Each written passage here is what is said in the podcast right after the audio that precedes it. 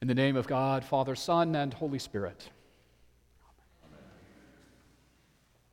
This last week, I was given the privilege of serving as the pre ordination retreat leader for a, a group of uh, four people who were about to be ordained as transitional deacons. For those of you who might be a little unclear about the way that ordination and holy orders work in the Episcopal Church, deacons are an order of ministry particularly called to exhibit Jesus' servant ministry. Deacons are called to represent Christ and the church as a servant to those in need. They are to be a bridge between the church and the needs of the world. They are to bring the church to those places of pain and suffering out there and are to call the church to minister in those places of hurt. And there are two types of deacons. There are, there are deacons whose whole ordained ministry is dedicated to this service. These are vocational deacons. That is, who deacons whose whole vocation is dedicated to this ministry. And then there are so called transitional deacons. For you see, the Episcopal Church holds to an ancient tradition where anyone uh, who is ordained a priest is first ordained a deacon. Every priest in the Episcopal Church was first ordained a deacon and served as a deacon for at least six months before they were ordained a priest. And the four folks that I was with this last week will all, God willing, eventually be ordained priests. But this retreat was for their ordination as deacons. Well, if you thought that that explanation was long and overblown, then just imagine what sort of process these four folks must have gone through. The ordination process is long and arduous. It involves discernment and committees, and of course, discernment committees. There is schooling, testing, processing, introspection, background checks, you name it. It takes years even before you start seminary, which also takes years.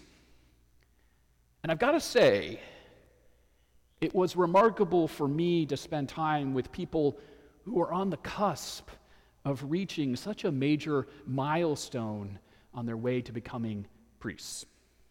These four guys, and they did happen to all be guys, which thankfully is unusual in the Episcopal Church these days, but these four guys each had said yes to God. Yes to God's promptings and lead. Yes to God's movements and grace yes to God's call. And it was a gift to get to spend time with them. For they, I found them thoughtful and passionate and dedicated. They were inspiring in their simplicity and in their hope for the future of their ministries. Their trust, their reliance, their faith. It was all a powerful witness for indeed their faith had made them well. I bring up these folks because their lives, their saying yes to God, point, I think, to our scripture lessons this morning. For indeed, this morning's lessons are all about faith. We have the faith that is meant to take the form of relying on God, the form of steadfast love in the lesson from Hosea.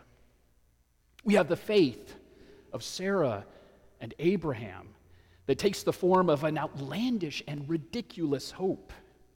Sarah and Abraham are way past the time of their lives where they should have been able to have had a child, and yet they trust in God's promise and they believe in that hope. And even when there is absolutely no reason for them to believe. As Paul says in his letter to the Romans, their faith takes the form of hope against hope. For what they hoped for is they, they hoped in, that in the God who gives life to the dead and calls existence to the things that do not exist, that God would fulfill God's promise, that God would be faithful as they had been faithful. And then we have these three stories of faith in our gospel lesson this morning. There is the faith of Matthew, the tax collector, the faith of the synagogue leader whose daughter has died, and the faith of the woman with the hemorrhages. Each, in their own way, exhibits a faith that opens their lives to God's transforming power. Their faith enables them to be open to the God who brings life to the dead. Imagine the faith that it took Matthew to say yes to Jesus and Jesus' call. There, Matthew is, sitting at his tax booth, doing his very disreputable job, when along comes Jesus. And we're not told why Jesus stopped. We're not told why Jesus said to Matthew, Follow me. Does Jesus see something in Matthew? Does, does Matthew fit some sort of criteria that Jesus is looking for? We don't know. Who knows? All we know is that Jesus walks up to Matthew and says, Follow me. And miracle upon miracles, Matthew does. Matthew says yes to Jesus. And it becomes this moment of transformation in his life. Matthew dies to his old life, leaving it behind, and he finds new life in his journey following Christ. And this saying yes, it opens up the doors for other the door for others as well. For Jesus gathers with other tax collectors and sinners, and in so doing, points to God's welcome of all people. All who stand in need are welcome to dine with Jesus and join Jesus at this banquet. Matthew's faith already here reveals the breadth and depth of God's love and mercy. Or take the woman with the hemorrhages. Her faith takes the form of courage and audacity and hope. Hers is a faith manifested in a very concrete way, in the concrete and yet simple act of daring to touch the fringe of Jesus' cloak. She risks reaching out to touch Jesus and touching him in the hope that this touch will transform her life. And indeed, it is that faith revealed as courage and audacity, and in this simple act of touching that makes her well. This healing, it's not a transaction. She does not pay in faith to get healed. Rather, her openness and her courage made the transformation of her life possible. Nothing ventured, nothing gained, they say. Well, in her case, this venture of hers of reaching out in courage and hope made a new life possible. Or take the leader of the synagogue. He comes to Jesus knowing already that his daughter has died. And yet his faith takes the form of a wild and outrageous and frankly unrealistic hope. He dares to ask for the impossible. And lo and behold, the impossible happens. the synagogue leader's daughter, though once dead, now lives. What is faith? It's faith belief, trust, hope, courage. Is it saying yes? Is faith a, a concrete act? Is faith audacity? The answer is yes. Yes, it's all of these and more. Faith is the means by which we open ourselves up to God and let God work wonders in our life, small and large. Faith is the way that we come to participate with God's healing of the world. Faith is the experience of the God who gives life to the dead and calls into existence the things that do not exist. Faith does not offer guarantees.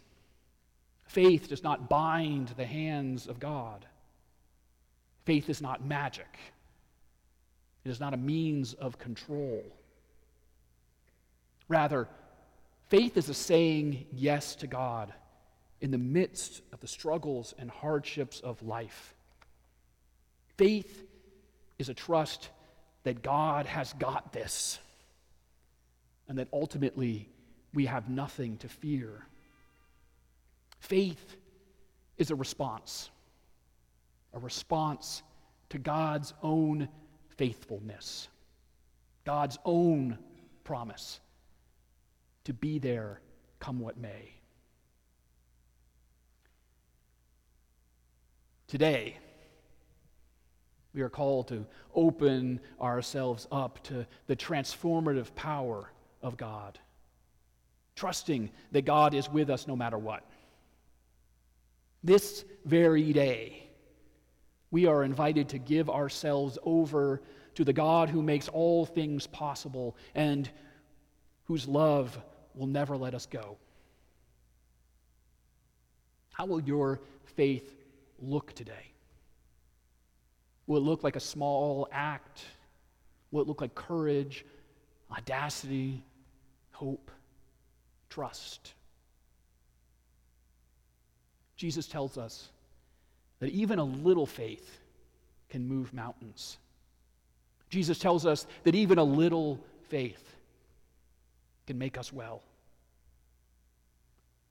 And so, dare we risk this day? Dare we reach out and touch the fringe of that cloak? Dare we say yes? Dare we open ourselves up in hope, trusting in the God of love, trusting that God is indeed faithful? Amen.